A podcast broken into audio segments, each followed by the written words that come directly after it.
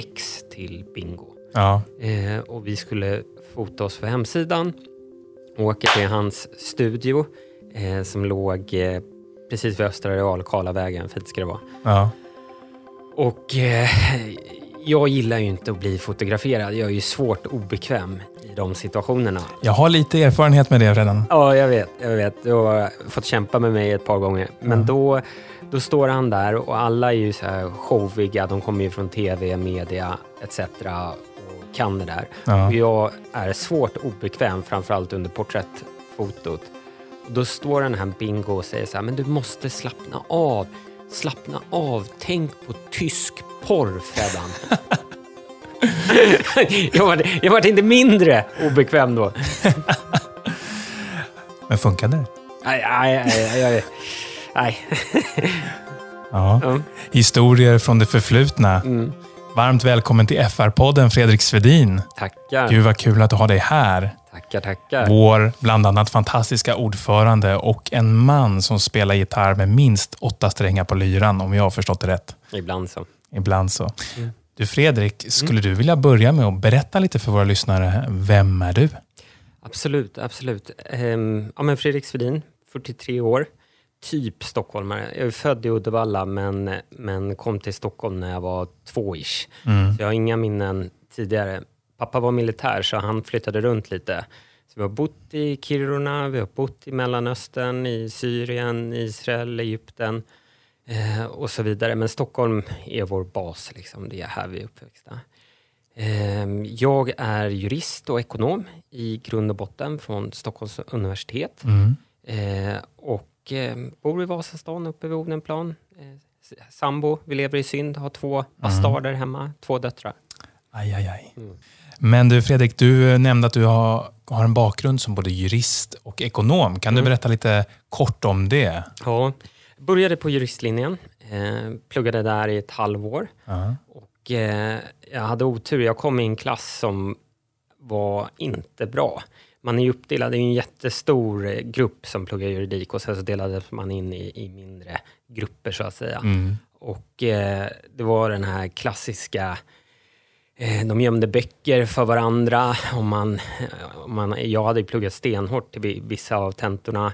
Man frågade kompisarna, har ni pluggat mycket? Bara, nej, nej, jag har inte pluggat någonting. Och så gick de in och skrev högsta betyg och så vidare. Och jag var ju ung och naiv, så här 20 eller vad man är när man började. Så att jag tänkte, nej, det här är ingenting för mig. Jag vill inte jobba med, med jurister. Så då började jag plugga ekonomi istället. Ja. Eh, men tyckte det var, ja men det flöt på väldigt bra. Så jag fortsatte plugga dubbelt då. Mm. Eh, och eh, ja, det var toppen faktiskt.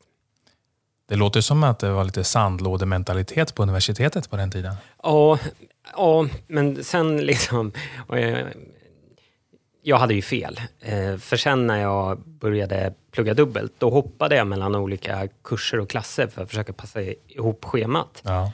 och, och lärde känna massa på juristlinjen. Och, eh, ja, men lejonparten var ju supersköna, Mm. supertrevliga. Och jag har ju jättemånga vänner som är jurister idag från den tiden. Mm. Eh, så att jag var ung och dum. Du bara hamnade i fel klick av personer kanske? Ja, men jag tror det. Jag tror det. Intressant. Det kanske vi kommer återkomma till i det här samtalet Mm. Angående vilka personer det är som man hamnar med Mm. under, sin, under sitt liv och under sin karriär. Men du, från studieåren så begav du dig ut i arbetslivet och vilken väg blev det sen då? Blev Ja. det jur, mer juristvägen eller ekonomvägen? Om vi börjar, från, vi börjar lite från början. Ja, vart, vart kom du efter studietiden? Exakt. Nu kommer jag inte ihåg om det var 24 eller 25 eh, som jag gick ut. Men det var liksom efterdyningarna till eh, IT-bubblan-kraschen. Mm. Det fanns inte så många jobb helt enkelt. Och jag ville, jag ville bli ekonom och jag hade läst redovisningsinriktning. Mm. På den tiden var det superhett att eh, komma till någon av de stora revisionsbyråerna. Just det. Eh, det var ju liksom ja, men, drygt hundra sökande på varje plats. Mm. Eh, så jag sökte alla, alla Big Four eh, och, och fick jobb på PWC och KPMG. Jag, jag sökte nog, ja, Vilka var det då? PWC, KPMG, Ernst Young och Deloitte? Va? ja men exakt, och Grant Thornton, då hette de eh, något annat. Men jag, jag fick flera jobberbjudanden, eh, men valde PVC. Mm. Eh, det kändes bra i magen. En av mina bästa kompisar från studietiden och också som jag hade känt sedan gymnasiet skulle börja där. Så jag tyckte det var kanon Ja. att börja där. Och eh, började på en revisionsavdelning eh, som hette TICE som var inriktad på teknik och, och större eh, koncerner. Okej. Så jag jobbade väldigt, väldigt mycket med LM Ericsson, toppmamman i Ericsson-strukturen. Mm. Och, och revidering och, och SOX-granskning. Och det, revision är ju ganska likt juridiken, eller de går, tangerar varandra, Mm. överlappar varandra. Så, så jag, de arbetsuppgifterna jag fick i granskningsgrejerna, det var, det var en hybrid ofta mellan juridik och Lite tvärvetenskapligt. Ja, men exakt, exakt. Sen hade jag ju även andra bolag jag jobbade och reviderade och, och härjade med. Men, men det jag la mest tid på var LM Ericsson. Mm. Hur länge var du på PVC? Ja, Men ungefär tre år tror jag det var. Mm. Och efter PVC, vart tog du vägen då? Det var min, min sambo eh, som såg att Investor sökte folk. Så jag drog bara en ansökan till dem. Det var inte så superplanerat. Jag sökte ett jobb. Och eh, kom dit till Investor. Det är ju ja, men, Wallenbergarnas maktbolag. Eh, Precis. och gjorde en jäkla massa tester och intervjuer och hå, hej och hej och hej och hå. Och kom igenom det där och fick jobbet. Ja. Och då började jag som klassisk bokföringskille. Eh, revider- det finns, då fanns det väl ish 160 legala enheter i strukturen. Och jag fick ett gäng bolag som jag, jag skötte redovisningen för. Mm. Så att, och det var 25, 26 eller Lite mer renodlad redovisningsroll då. Ja, det måste ha varit 26 tror jag. Började där i slutet av 26. Okej. Hur var det att gå, gå från ett revisionsbolag in i, i Wallenbergsfären? Ja, men det var, det var väldigt bra att ha den bakgrunden. Alltså jag kan ju säga att jag lärde mig mer på PVC första halvåret än vad jag lärde mig på hela studietiden. Eh, och när man kom till Investor och verkligen fick jobba hands-on, då hade jag ju teorin. Revision handlar ju om att granska, man gör inte. Eh, jag hade hela den teoretiska bakgrunden. Och det var väldigt kul och, och hjälpte mig oerhört mycket att, att jag hade den förståelsen när jag väl utförde hantverket. Mm. Okej. Ja, Och på Investor, där tänker jag att vi är ju på väg in i stoftet av det här avsnittet som är Freddan med sina, och sin åttasträngande gitarr. Men på Investor, då blev du exponerad till många olika bolag. Hur fick det dig att känna där när du helt plötsligt satt med alla de här, alltifrån stora bolag till antar startups som de investerar i. Mm. Vad var det som hände där med dig? Började du få lite känning på företagande? Ja, men inte initialt skulle jag säga. Mm. Eh, utan då var jag bara glad och fick lära mig Mm. och så vidare. Och det gick bra. Liksom. Jag jobbade mig uppåt sakta men säkert och fick ansvar för affärsområden, alltså revision, eh, sifferbiten och, Mm. och fick vara med och liksom påverka och komma med tips och kluringar och spaningar och sånt där. Så det var ju liksom en retroaktivt sett så, så la jag en ganska bra grund för det jag jobbar med idag. Jag fick förståelse för hur utvecklar du bolag, vad behövs och, och när och hur man ska göra helt enkelt. Mm. Eh, så att eh, initialt inte, men i slutet, eh, slutet av min tid där, då, då hade det planterats så mycket frön i mitt huvud att jag såg att duktiga unga, eh, inte nödvändigtvis unga, men, men eh, duktiga människor eh, kunde ta en, en, ett gruskorn och, och bygga ett riktigt hus av det. Mm. Eh, det var inte omöjligt. Så att jag, fick, jag fick de här fröna tack vare att jag jobbade med det. Ja. Mm. Och nu när vi ändå kommer in på det, Freddan, hur många bolag har du varit med om att, eh, att eh, hjälpa att starta upp verksamheten? Ja, men det är väl lite så här svårt definitionsfråga för att eh, jag jobbade oerhört mycket på Investor. Alltså jag jobbade fruktansvärt många timmar. Ja. Eh, och vi fick vår första dotter 2009, Filippa. Eh, och ehm, det, det var inte så bra hemma. Eh, Anneli var inte så nöjd med att jag var helt frånvarande. Jag kunde, eh, alltså, kunde knappt hjälpa till. Alltså, Mm. Hämta och lämna och pappaledighet och sånt där. Det var, det var tufft. Eh, så att hon gav mig mer eller mindre ett ultimatum att det här flyger inte. Mm. Eh, och då sa jag upp mig och hade inget nytt jobb.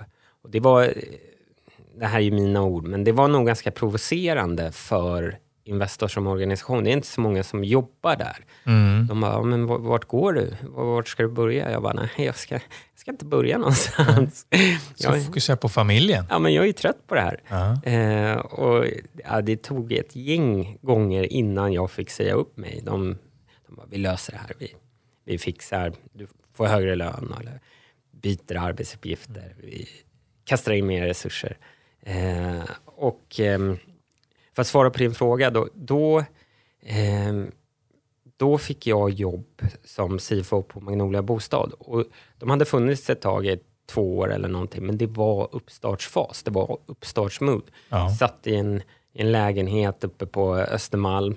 Eh, det var, jag tror det var fem eller sex anställda. De hade några mindre byggprojekt. Men de hade enormt stora ambitioner och starka ägare och kapital.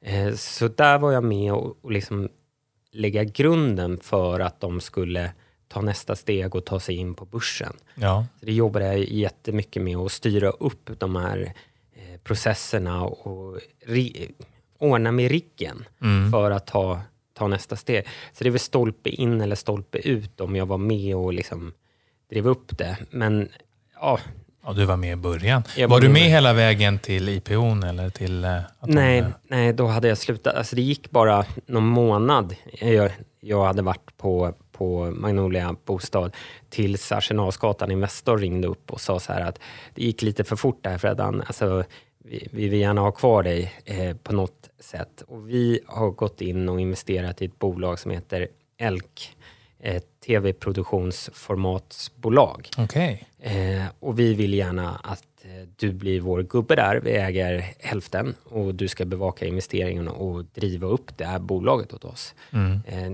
det var inte Investor, det var FAM eh, som är en del av Investorsfären som, som gick in där. Så jag var väl nummer fyra, fem anställd där. Och det var ju liksom, det var ju tomt papper basically när jag började där. Mm. Så det har jag varit med om, tycker jag, 100 procent. Eh, Magnolia-ish. Mm. Eh, Kan du berätta lite mer om Elk? Jag försökte googla lite på det, men det finns inte kvar längre va? nej, det är sålt. Eh, det är sålt till ITV som är ett stort brittiskt, tror det är brittiskt, eh, mediehus. Nej men Elk var jäkligt coolt. Eh, det, var, det var så att eh, av en slump så, eh, ta mig inte på orden här, men det här är det jag har fått berättat för mig. Att eh, eh, Marcus Wallenberg satt på en middag och hamnade bredvid Estelle Bodén eh, som jobbade på Friday TV som tillhörde Meter. Ja. Och hon pitchade den här idén att vi vill bryta oss loss från Metergruppen, och, men vi vet inte hur.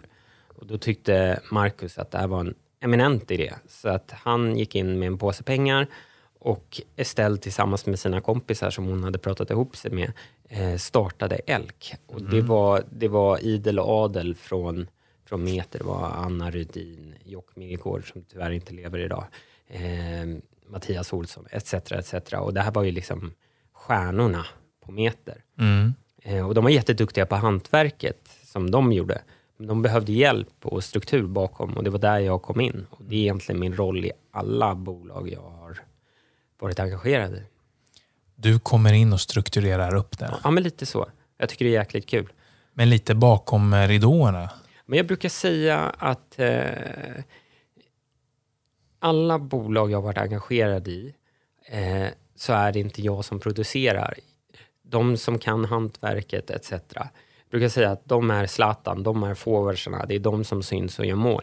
Min roll är den defensiva mittfältet, att hå- hålla ihop skutan Ja. och in, se till att det inte blir mål bakåt. Det är en klyschig sportmetafor, men det tycker jag är ganska bra för den roll jag har i alla, alla bolag jag varit engagerad i och är engagerad i. Ja. Jag syns inte, men jag gör nytta. Du, efter Elk, Mm.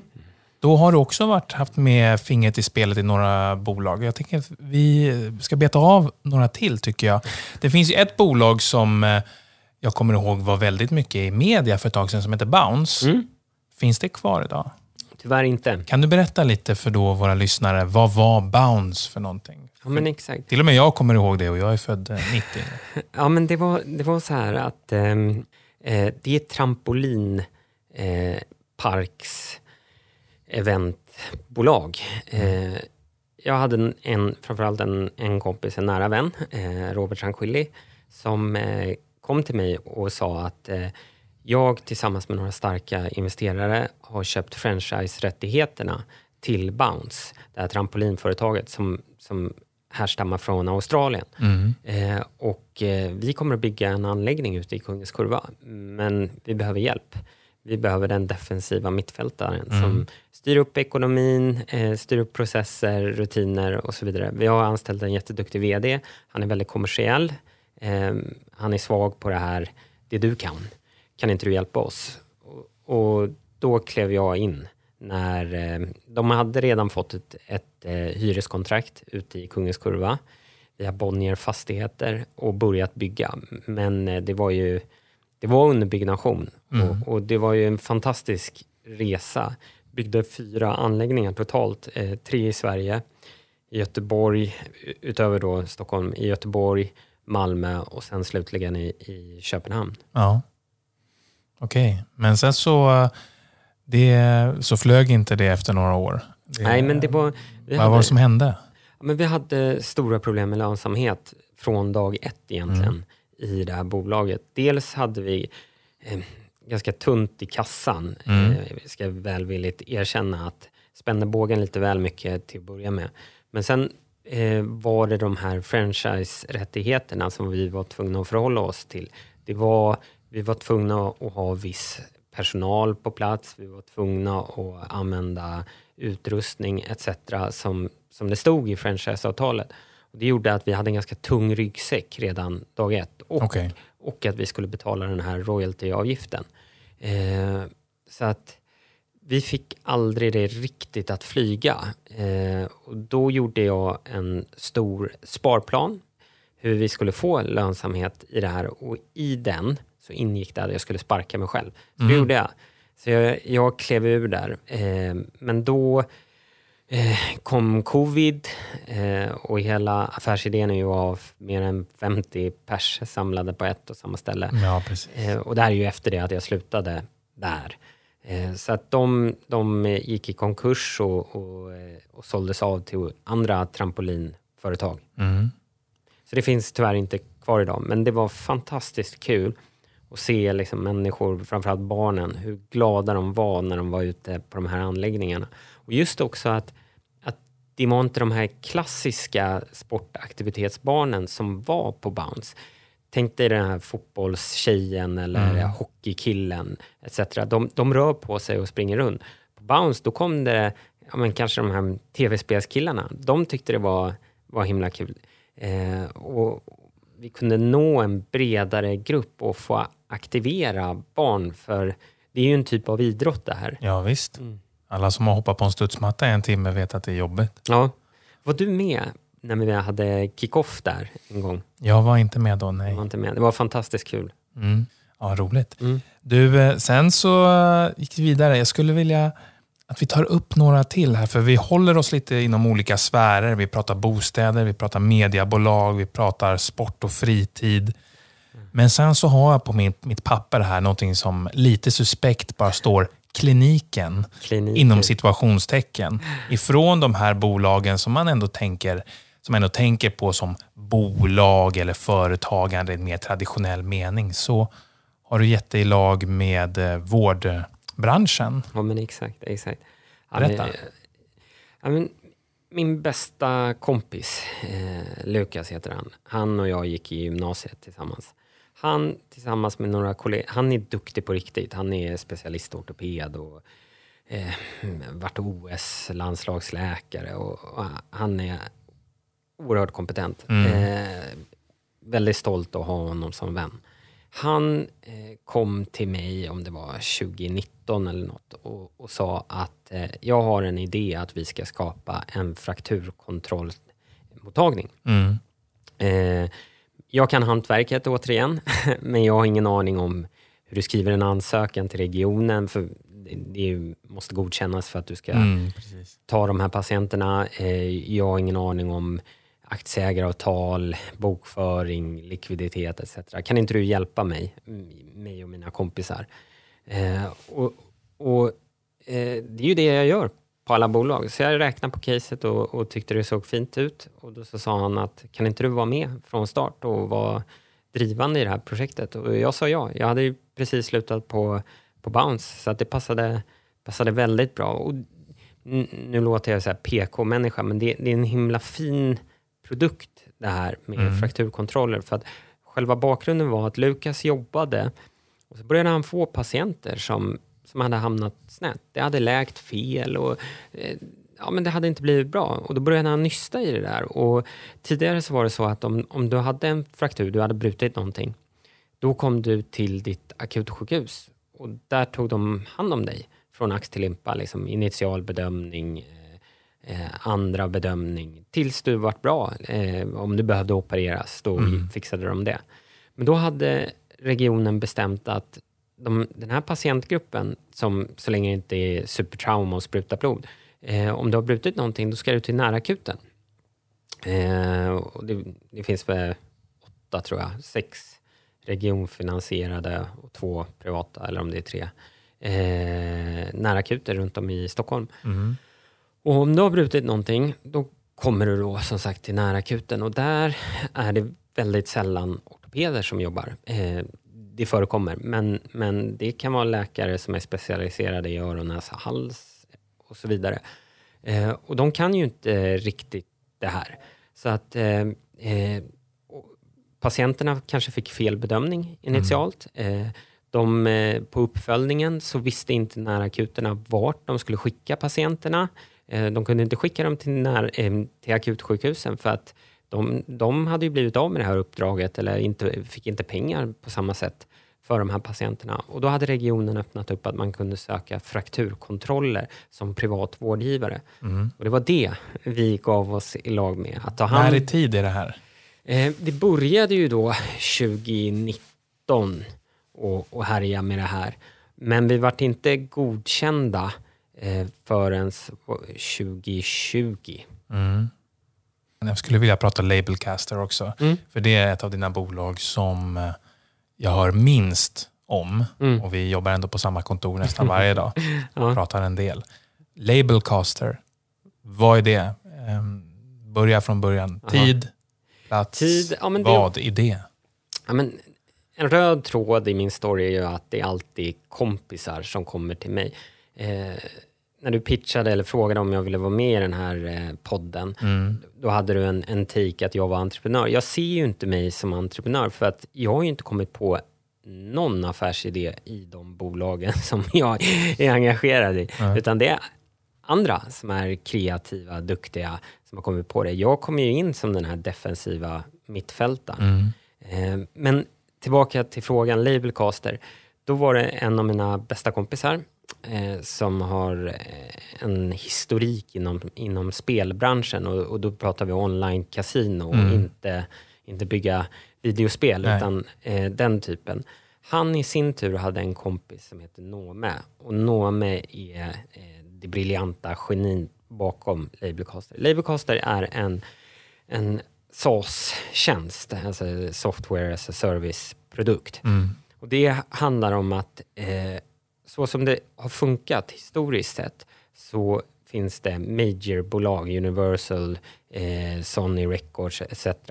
Eh, som signar artister. Och de eh, signar knappt några artister. De plockar in artister när de är stora, när Mm. Taylor Swift har kommit upp och så vidare. De här everyday-artisterna, de plockas upp av indiebolag om de plockas upp överhuvudtaget. Eh, och så som det funkar då med de här indiebolagen, det är att de lägger orimligt mycket tid på att rapportera. Mm. Eh, royalties, eh, att, att eh, få ut musiken på, på Spotify, DSP, Apple Music och så vidare. De, de sysslar inte med de har inte tid att syssla med hantverket, att ta hand om artisten, Mm. marknadsföra dem, eh, få ut artistens musik och så vidare. Utan de bakbundna av hur systemet ser ut. Mm. Nu generaliserar jag. Ja, det, det finns många indiebolag som tar, har tid att ta jätteväl hand om sina artister. Men, men generellt ser det ut så här att majorbolag signar inte, eh, indiebolag eh, lägger tid på de, saker de inte ska göra. Mm. Då har vi skapat en app, en plattform, att du kan starta ditt egna skivbolag i, i telefonen på fem minuter. Så att om jag, om du vill skapa ett skivbolag, då går vi bara in på den här appen och kickar igång det. Eh, alternativt att du är artist och vill, vill bli signad Ja. av ett, eh, ett ehm, Skivbolag. skivbolag. Då kan du lägga upp din musik i den här appen och eh, skivbolagen kan lyssna och signa dig i appen. Så det är en matchningsprodukt. Du, du kan även, även göra själv, eh, self-publishing. Att du eh, skapar ditt egna skivbolag och signar dig själv. Och sen har vi byggt ehm, eh, connection via aggregatorer. Att du kan trycka ut musiken också på, på eh, Spotify, DSPR och så vidare. Och eh, själva rapporteringen av royaltyintäkter, eh, förlagsintäkter, upphovsrättsliga intäkter och sånt, de tar vi hand om. Att vi ser till att pengarna kommer in eh, och sen slussas vidare till, till eh, de som ska ha pengarna, katten. Och eh, eh, det här görs per automatik. Så, så allting, allt det här, vad ska man säga, eh, backend-grejerna ja, eh, hanteras av den här eh, fantastiska appen. Mm. Spännande. Vad har du känt är nyckeln? Liksom, har du hittat någon gemensam nämnare som liksom gör det här framgångsrika bolaget? Vad är det som i din mening entreprenörer som lyckas gör rätt? Ja, men, det är många faktorer och så vidare, eh, såklart. Mm. Eh, timing och flyt och liksom att man har ordentlig rigg bakom sig. Så. Men eh, en sak som är slående är att man måste vara operativ. Eh, det funkar inte om man är för långt ifrån verksamheten. Eh, den är superviktig eh, och går inte nog att underskatta. Eh, sen måste du hålla koll på saker och ting och jag, jag brukar alltid säga att cashflowet är king. Mm. Skit i resultatet, skit i det. Men liksom håll koll på siffrorna och se till att vara föränderlig. Alltså testa saker. Ja, men det här funkar. Ja, nej, det funkar inte. Vänta inte, utan var, var snabbfotad. Det var ju en stor take jag hade från Investor när Lehman Brothers gick omkull. Ja. Då var det ju, Sverige klarade sig ju jättebra under den här finanskrisen. Men, men Investor, i och med att de hade fingrarna ute i världen, så det var ju panik är väl att ta i. Men, men det, var, det var pressat läge där på Arsenalsgatan. Ja. Och det var himla häftigt att se hur de agerade och hur snabbt de agerade. Det har jag verkligen tagit med mig. Och ta, ta vårt bolag, hur vi agerade så snabbt under covid. För det var ju handbroms i princip för rekrytering. ja, precis. Ehm, Så att, ja, men det är några takes. Alltså var, var, var agil, eller vad man ska säga. Ja. ja, men det är bra.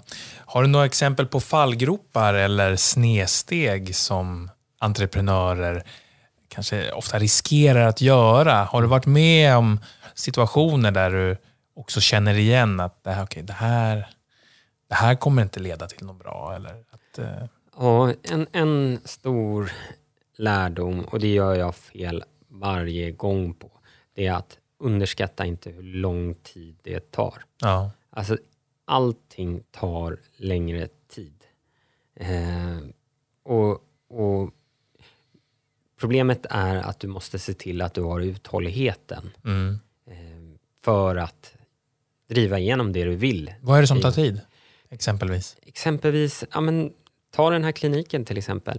Eh, vi gjorde en budget och, och så, vi ska ha si och så många patienter månad ett, eh, månad två ska vi ha det här och eh, bla bla bla. Vi, det tog mycket längre tid innan vi hade de volymerna än vad vi hade. Saker och ting tar längre tid helt enkelt. Mm. Finns det något annat som man ska tänka på? Liksom, som, om du tänker generellt, som an, ung entreprenör, eller ung, man behöver såklart inte vara ung. Men som entreprenör, ny entreprenör. Mm. Saker och ting tar lång tid. Är det någonting annat just från kanske liksom din ekonom, juridiska bakgrund? Någonting som är så här, glöm inte det här. Nej. Tänk på det här. Be om hjälp. Mm. Alltså så här, vi, vi människor upplever jag är mycket snällare än, än vad man tror. Du har, alla människor har ett jättebrett kontaktnät. Bara sträck ut en hand och fråga. Eh, folk kommer att hjälpa dig i din resa. Eh, det, det har jag alltid gjort. Och försökt utnyttja mitt kontaktnät. Och, och det har bara lett till bra saker. Ja. Eh, och det ser jag att, att många kanske är svenskar och blyga och, och ber inte om hjälp. Du är ju ett exempel. Jag frågade dig om, om hemsidebyggare och då hostade du upp Kristoffer som bor nere i, i Malmö. Ja. Och nu har han hjälpt mig massa grejer. Eh, och det var ju bara en slump att jag frågade dig över morgonkaffet. Mm. Eh, så att liksom använd, fråga, fråga, fråga. Fråga, fråga. Ja. Ja, jag, eh, jag instämmer helt i den, i den delen. Men du Freddan, jag, är, jag tänker mycket på din, eh, på din tid här. Eh, Och vi, eh, vi har pratat ett tag. Som jag, har en fråga som jag alltid ställer till mina gäster när de är här. Och Det är den här, om du skulle få ge ett tips Mm. till, ska vi säga i det här fallet, unga ekonomer eller jurister eller läkare för den delen, musiker, Mm. sportintresserade, eh. Mm. mer har du gjort? Byggare. Som skulle vilja gå lite mer i entreprenörsdrömmar. Ja. Vad skulle det vara? Du har redan, vi har redan pratat lite om det. Men, men om du skulle få lämna ett litet sånt här Ja. guldkorn.